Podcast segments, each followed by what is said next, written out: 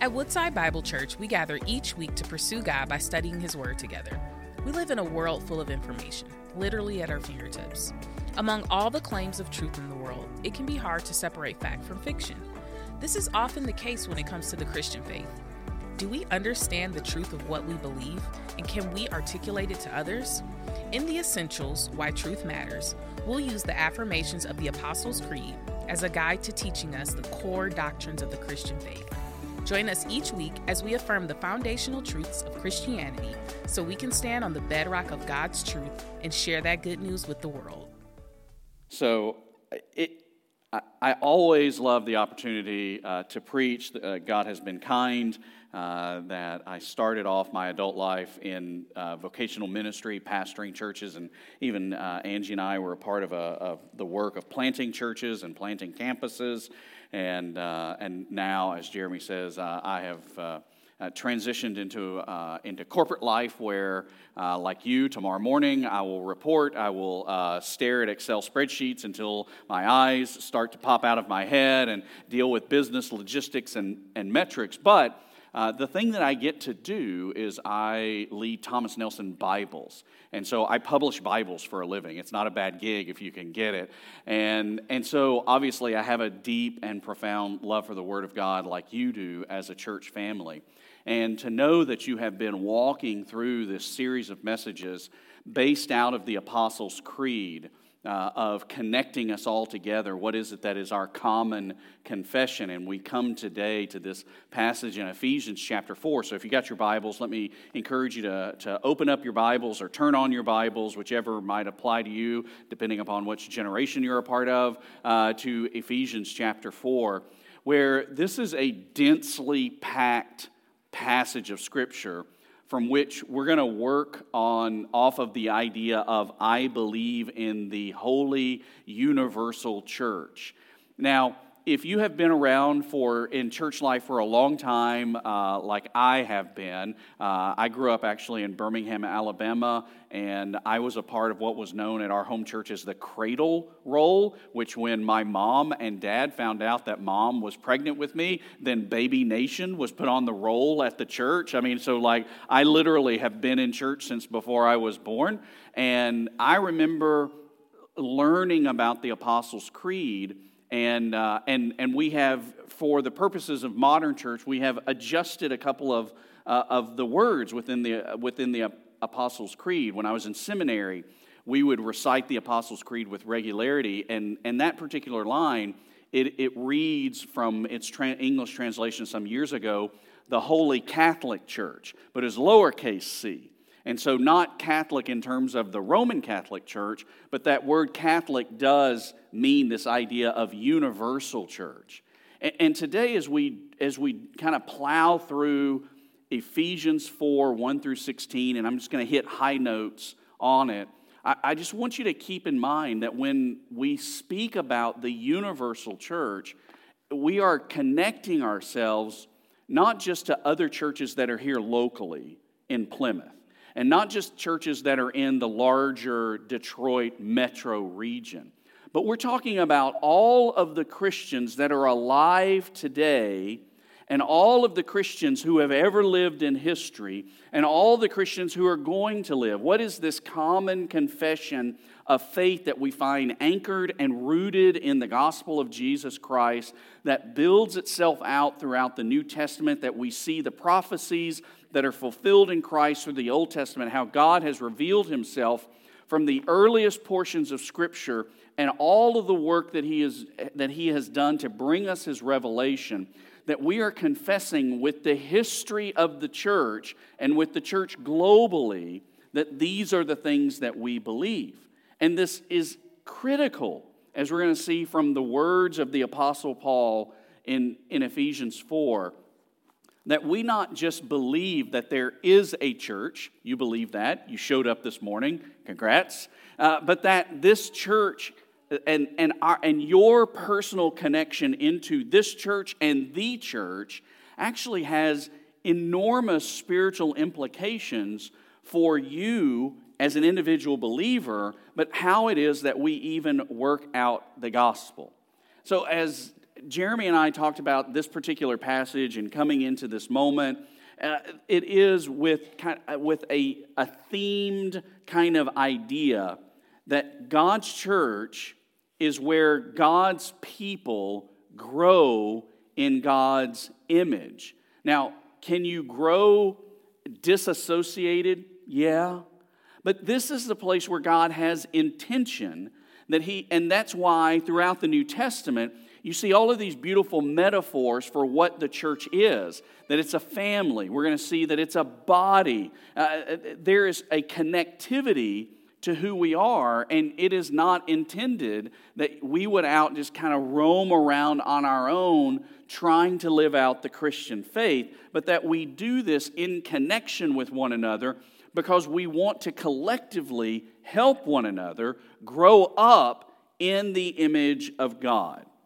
And so, in the Apostles' Creed, as it speaks about that I believe in the holy universal church and the communion of saints. Now, communion is likely not a word that you're going to use this week. It's not kind of a common vocabulary word. You're not going to go to work tomorrow and talk about the communion on your task force on the, you know, somewhere on the manufacturing floor. But, and so I was, I was trying to just roll over in my mind like, if we came up with a really modern kind of phrase for this idea of the communion of the saints, of how we relate together, uh, I'm, you know, I, am not a complex person. I try to be a simple man. Uh, my wife might disagree with that. Um, but if I reach back to my roots uh, from where I grew up in Birmingham, Alabama, I would say that what the intention here that it is the communion of saints it is that we are a people that are up in each other's business.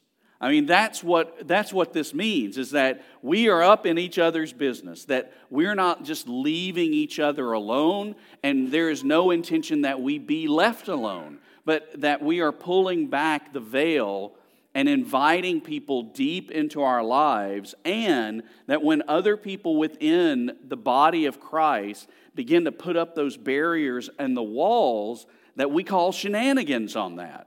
And we say, no, that's not the way that we live together, that there is a unity and there is a communion, there is a depth of relationship that we are seeking for one another.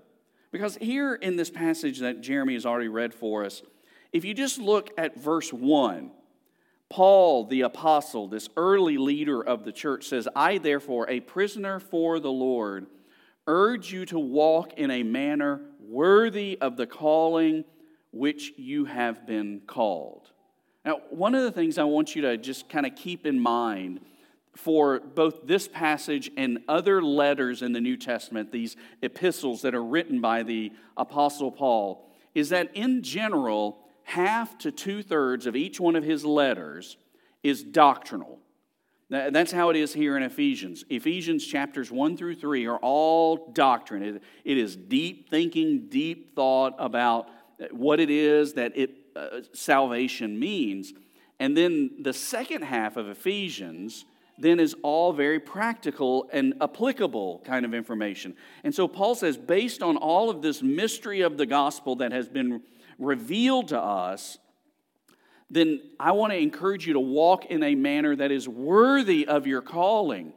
And, and he immediately goes toward the unity and the building up of the body of Christ. He doesn't pivot and say, So go care for the poor, which the New Testament and the whole of the scripture text is very clear that the people of God should care for the poor. He doesn't pivot and say, And you should go thunder against the injustices of society which I think that the Bible is also very clear. We should be a people of justice that advocate for justice. But that's not where he goes right now. In this particular passage, in this instance, as he's writing to the Ephesian church, that we want to pull the meaning out, he pivots from let me go from telling you and explaining to you the mysteries and the profound nature of the gospel that has saved you from your sin. And now, if you're going to walk worthy of that gospel, let me tell you how you should relate to one another. Uh, so oftentimes we think that the outworking of our salvation in the gospel immediately means we have to hit the streets. We got to go find a need and meet it somewhere out there. But God is reminding us that there is this beauty to the depth of our fellowship. That one of the great outworkings of the gospel of you and I being saved by the blood of cross by the blood of Christ shed on the cross and his resurrection from the dead is that we would rightly relate to one another inside the body of Christ loving one another in a way that is unfathomable to the world around us.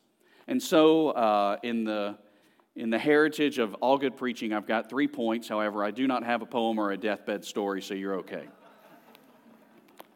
so uh, let me point out first with verses 1 through 6 that God's church is where he unites his body. Now, this is one of those things where you say, well, of course it is, Philip. I mean, we showed up. I mean, here we are on a Sunday morning where I could be home. I could have slept in. I could have stayed in my pajamas. You know, I could have taken the day off, obviously. But this is one of those things that it, we have to say it because we face the temptation but the scripture is clear there is no allowance in the New Testament for an amputated limb from the body of Christ. There is no allowance for a limb of the body of Christ to be disjointed. We are intended to be connected to one another. Let me pick up in verse 2 where he says that we're supposed to walk in this worthy manner. He says, with all humility and gentleness, with patience, bearing with one another in love eager to maintain the unity of the Spirit in the bond of peace. There is one body and one Spirit, just as you were called to one hope that belongs to your call, one Lord, one faith, one baptism, one God and Father of all, who is over all and through all and in all. Now, just as a parenthetical statement, this, as I said at the beginning, this is a densely packed passage that there's no way to get down into every phrase. So I want to encourage you today, over the next few days of your devotional life, this is a great passage for you just to sit and, and just kind of mull over and read, and every day read over and over and over again, and really dig into all of these ideas, as I will not have the time to do so in the next 18 minutes and 21 seconds uh, in theory, but will actually be more like 23 minutes and 47 seconds do notice that in verses 2 and 3 that Paul is calling for us to have an eagerness to maintain the unity that we would be humble and gentle and patient and bear with one another in love eager to maintain the unity. I don't know about you but sometimes I am not eager to maintain unity. Like many times I am eager to be proved right and for you to be proved wrong Uh, there is just a thing. A- Angie, my wife, is with me here today. Um, Angie and I have a daily thing where um, we have turned into elderly people and we play Wordle every day.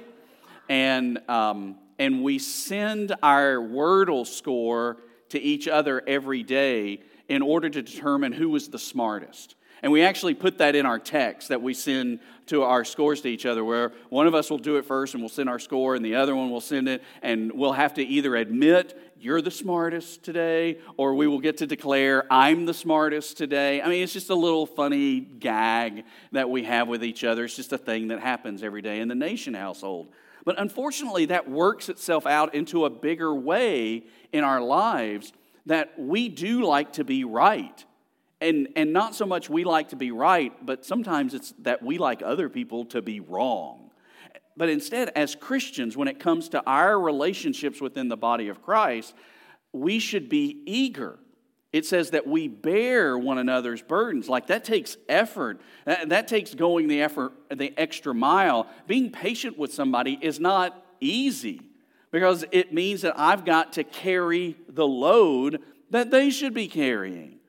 But this is where we maintain peace and unity. And then he says there in verses 4, 5, and 6, he uses the word one over and over and over again one body, spirit, uh, one Lord, faith, baptism, one God and Father over all, who's in all, through all, and in all.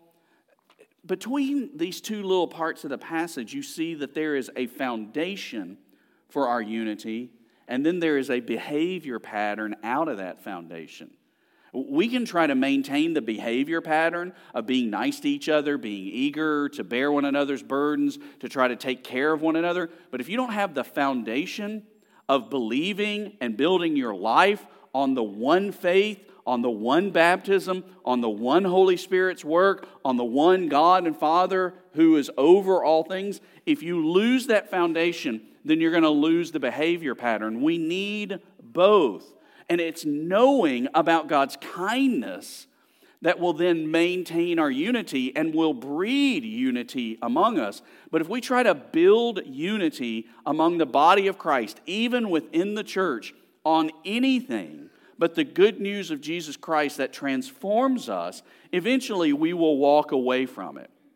Now, there was this illustration I wanted to, to tell you that, that one day kind of laid out a unity in the body of Christ that was not like anything I'd ever seen. I was on a, I was on a, uh, on a preaching trip when I was in Seoul, South Korea, and, and all of the churches that I encountered in South Korea all did this one thing. I'm not going to make you do it today, but it was something that I witnessed in all of their churches where they would they would they all had a, a moment of congregational prayer like we did, and um, but they did it very differently because the pastor would call for the church to unite their hearts together in prayer, which normally here means somebody's going to have a microphone and they're going to say the prayer, and everybody is going to agree in your heart. But in the churches in South Korea, when it was time for the congregational prayer, that meant that everybody prayed out loud all at once. And I saw this in small churches and in big churches. There was one particular church I was in that there were several thousand people in the sanctuary that suddenly everybody is praying out loud at once. And it wasn't for like 10 or 15 seconds. Like it went on and on and on and on, just people absolutely pleading before God because of the needs that are in their lives and other people's lives. And I found out afterwards, because I don't speak Korean, and so it was just like, I don't know what to do with this, and so I'm just going to pray along with everybody else. But I found out afterwards that one of the major prayers that happens during those times is they are actually praying for the geopolitical barriers that exist between South Korea and North Korea to come down so that they can carry the gospel to all of their countrymen that are in the northern part of their territory that are absent of a witness of the gospel. I mean, there is just this fervent unity among them all around the gospel of Jesus Christ and the impact that it could have. And it informed everything about how they lived. Because you and I are designed for this. We are designed for this kind of fellowship that is that urgent, that is to be pursued in that kind of way, because God, our Father, is God the Father, Son, and Holy Spirit who exist in an eternal Trinity, which is a mystery to us, and He has created us in His image, and we are created for fellowship. We are created for relationships with one another. And the church's unity founded on the eternality of God and His kingdom and the good news of Jesus Christ we should be a people that are pursuing this kind of unity within the confines of the body of Christ. Now, the world is going to offer this to you in all sorts of different ways.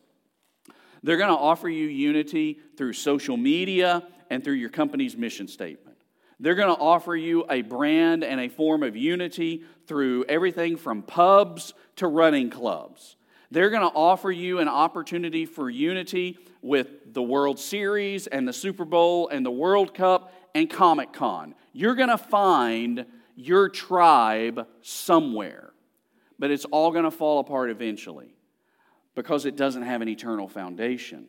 But here, grounded on the gospel, walking in a manner worthy of what we've been called to, we can walk in unity in Christ within the body of Christ. So I want to just ask you this question. I'm going to ask you three different questions this morning. This is question number one Are you pursuing unity in the church? Not just waiting for it to happen, not hoping that somebody's going to come alongside of you, but are you pursuing unity in the body of Christ? Are you looking for ways to walk more deeply into people's lives, to connect more deeply with the people of your local church family and beyond? The second thing I want to move to in verses 7 through 13 is not just that God that God's church is where he unites his body, but that God's church is where he builds up his body. This is a place where God is expanding the work of ministry. Again, uh, follow along beginning at verse 7. But grace was given to each one of us according to the measure of Christ's gift. And then he goes into this whole deep theological statement about Christ ascending and descending and ascending. Therefore, it says, when he ascended on high, he led a host of captives and he gave gifts to men. And saying he ascended, what does it mean? But that he also descended into the lower regions of the earth. He who descended is the one who also ascended far above all the heavens, that he might fill all things. Then, verse 11.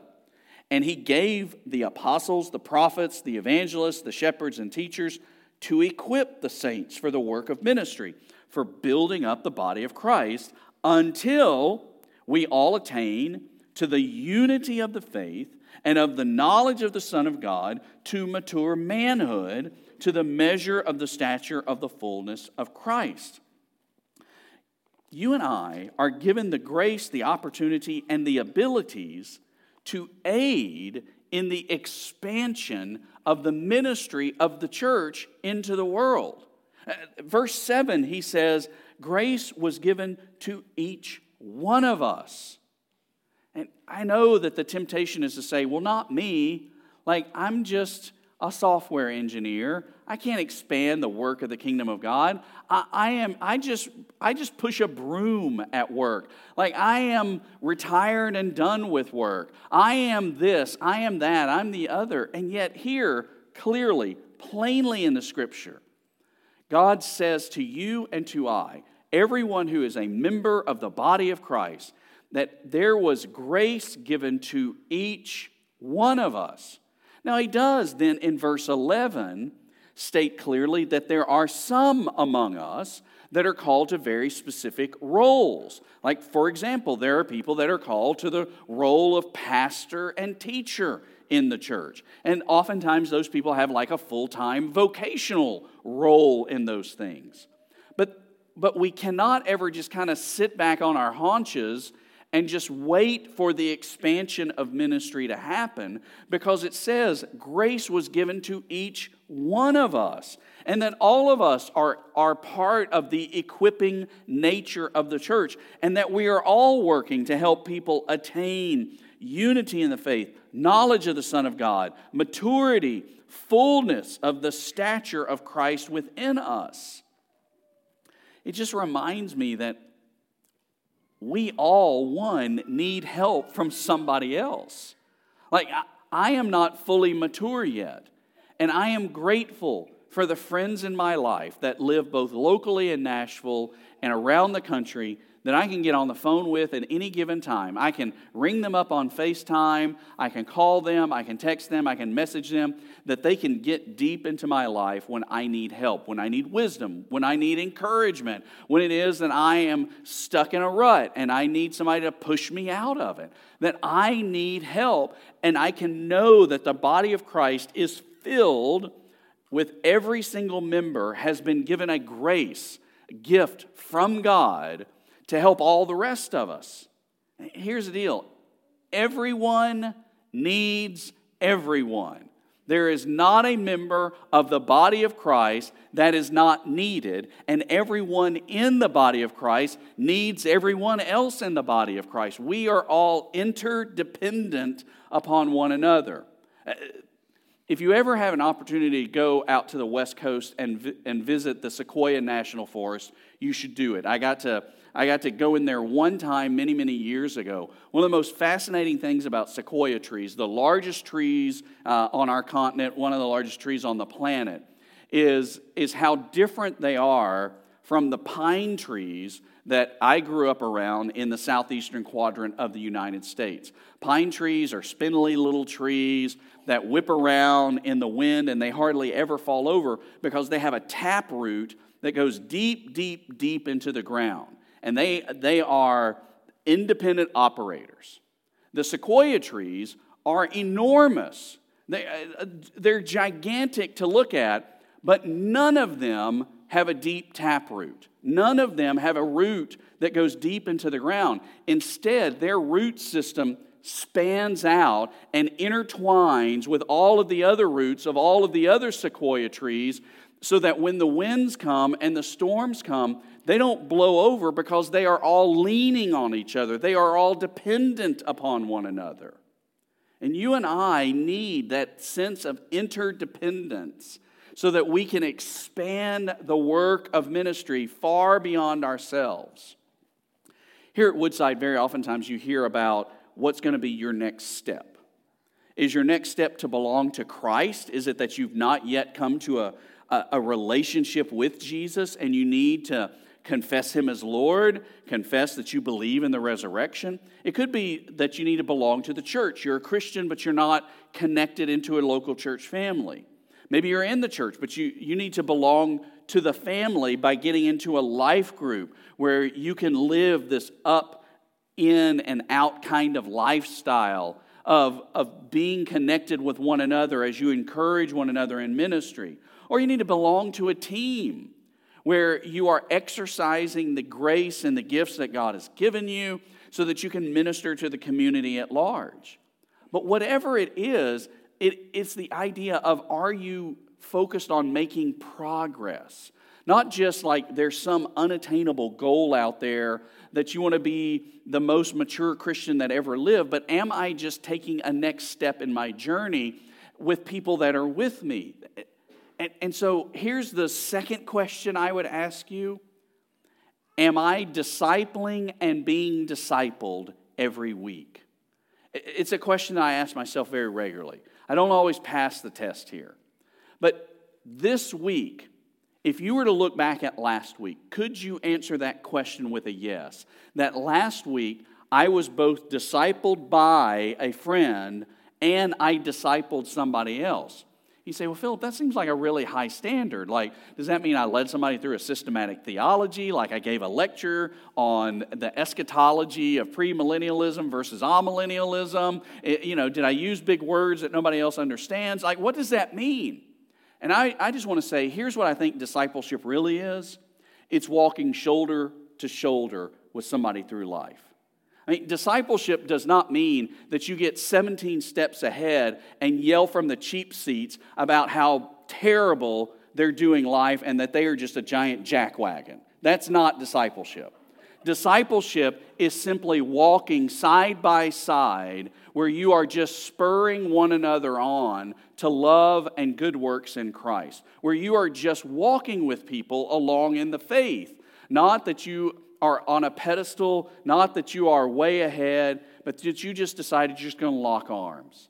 And so, can you look at your life and say, I am being discipled and I am discipling someone else? And then, thirdly, I want you to look at verses 14, 15, and 16, where I think that we need to move from God building up his body to, thirdly, God's church is where he grows his body. This is this internal measure of growth that you and I can have.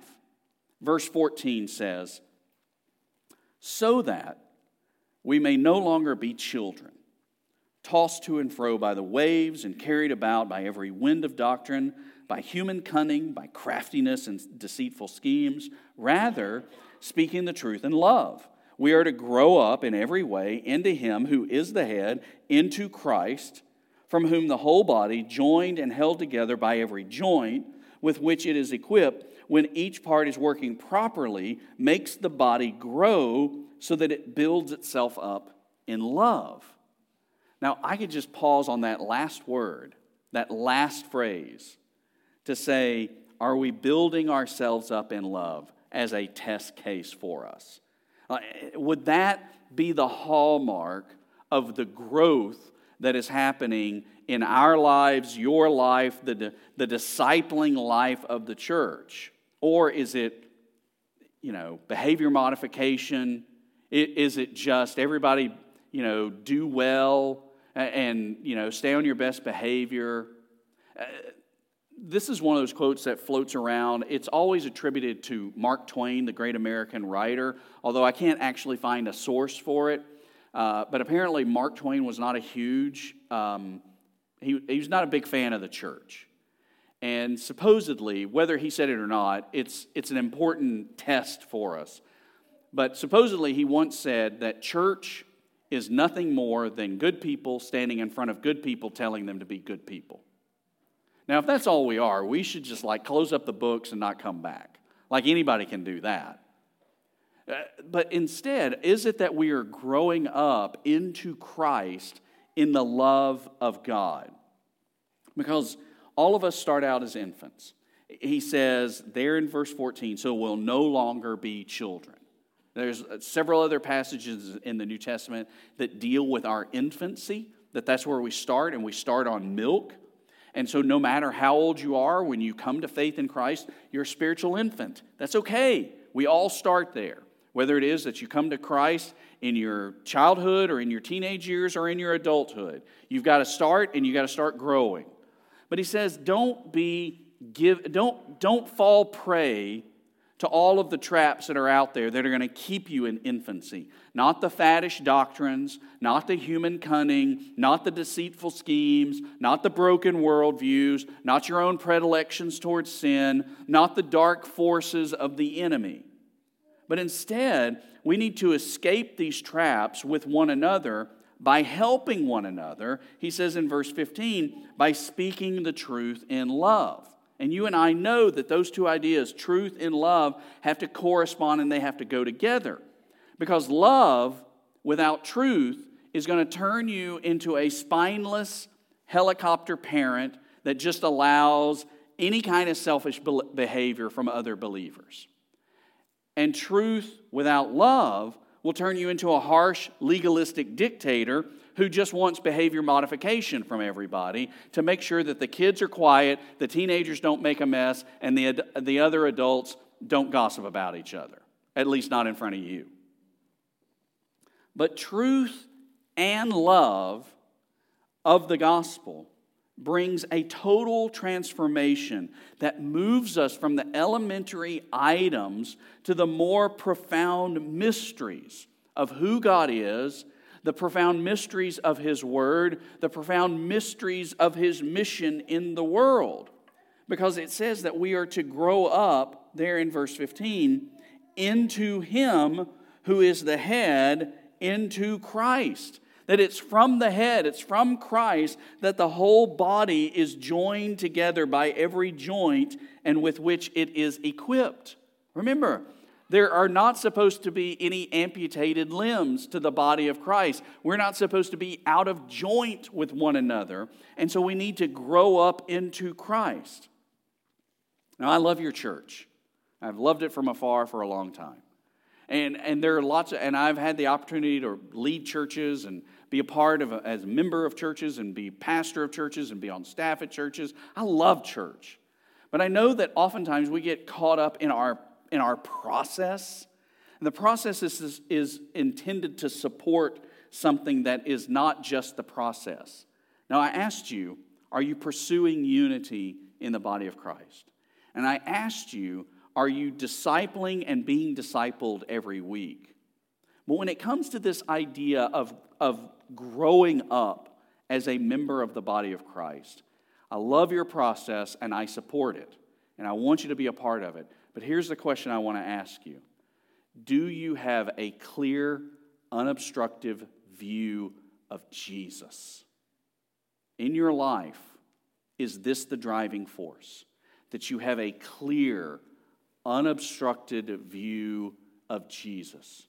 There are a lot of things that spiritually you can put your mind on as to what is your aim and your goal. It can, it can be that beautiful, godly grandmother who prayed for everybody, that you just want to be like her. Or it can be that friend that's always out on a mission trip and always doing something that is daring and bold for Jesus. And those are great examples that, that we should be mindful of. But in your life, what is the driving force of your growth? It can't be another person and their example of Jesus. They wouldn't want it to be that. But in your life, is it that you keep before you a clear, biblical, compelling vision of Jesus? And what you truly want is Jesus. Not that you can check the box I attended, I read, I studied, I knew the thing, I didn't give in to the sin, I, I, I, did the right thing, I engaged in the ministry team, I showed up, I hugged, I handshook, you know, I, I, I, I you know, we have the spiritual gift of casseroling one another at hard times of life. But is it that what drives you is that you just want to see Jesus for everything that he is? Let me tell you one other global church story that I'll conclude with. Again, several years ago, I was in Southeast Asia uh, on a trip where I was teaching and um, had spent uh, about a week in the country of Thailand and then went up to the northern reaches of Thailand and we crossed the border over into Myanmar. Some of you will remember it used to be called Burma. And we traveled deep into Myanmar, into this kind of smallish city where there were two Christian churches that were not allowed politically. They were not allowed to associate with one another. There's a lot of fear in the government there about influences of, of uh, faith and Christianity. So I ministered in one during the week, and on Sunday, went to spend time with this, uh, this Burmese church about 120 people. And they asked if I would preach on that Sunday morning. And so, of course, I was preaching through a translator into their uh, particular tribal dialect. And it, it, was hot, and it was just this cinder block building, but it was this, this passionate, lengthy worship service of uh, children up through uh, senior adults. And after I preached. We had our service, and after I preached, we ate lunch. I'm not exactly what it was that I ate that day, but I prayed the missionaries' prayer Lord, I'll get it down if you'll keep it down. Um, and so the pastor came up to me and the interpreter, and he said, um, After the people are finished eating, they'd like for you to preach again. And I was like, uh, you know, okay. So, you know, turn the page in my notebook where I've got sermon outlines. And so afterwards, they all gathered back into their little makeshift sanctuary, and I preached again, and I sat down, and then the pastor walked back over to me, and he said, um, through the interpreter, When you're ready, the people would like for you to preach again. Turn the page, okay. Well, after my seventh sermon that day, like I had to tap out. Like, you know, the voice will not go any further because they were just so hungry to see Jesus. They just wanted to hear more about Jesus. And, and, and, and the pastor could have preached all day, but you know, it's the, you know, the guy from the other country and the interpreter and the whole thing. They were just like, and you know what they did when I said, well, I can't preach anymore? Somebody else preached. Uh, like they had three more sermons after I was done because they just wanted to see Jesus. And I just want to challenge us this morning that that's where our hearts can be. That is not out of reach. We get comfortable, we get settled, we settle. And we have this going and this giving God, and we should not have a settled and sedentary life with Christ.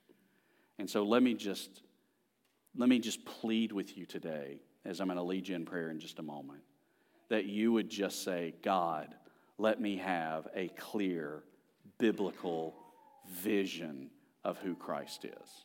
Let's pray together. Father, we are so grateful that the gospel does not uh, go out, that it returns void, but that you accomplish everything that you intend with it. And Lord, I would ask for these friends of mine that are gathered here for worship that you would bless them, that as they study your word, they will see a, the clear revelation of who Jesus is. That as they meet together in life groups, that they would just share what Jesus is doing in their lives. That, Lord, that as they see one another struggle, that they would come alongside of them and speak the words of truth in love. That, Lord, for those that are struggling with doubt and skepticism, that you would give grace and encouragement to them about the truth of the gospel, uh, uh, the, about the resurrection of Christ, about the hope that we have in Him. Lord, that you would lead us in the way everlasting, that as we grow, that we would just fall more and more deeply in love with Jesus and the great hope and joy that we have from His salvation. For it's in the name of Christ we pray. Amen. Thank you for joining us as we study God's Word together. We would love to hear how God is moving in your heart and get you connected into the Woodside Bible Church family. Head to woodsidebible.org slash connect to introduce yourself today.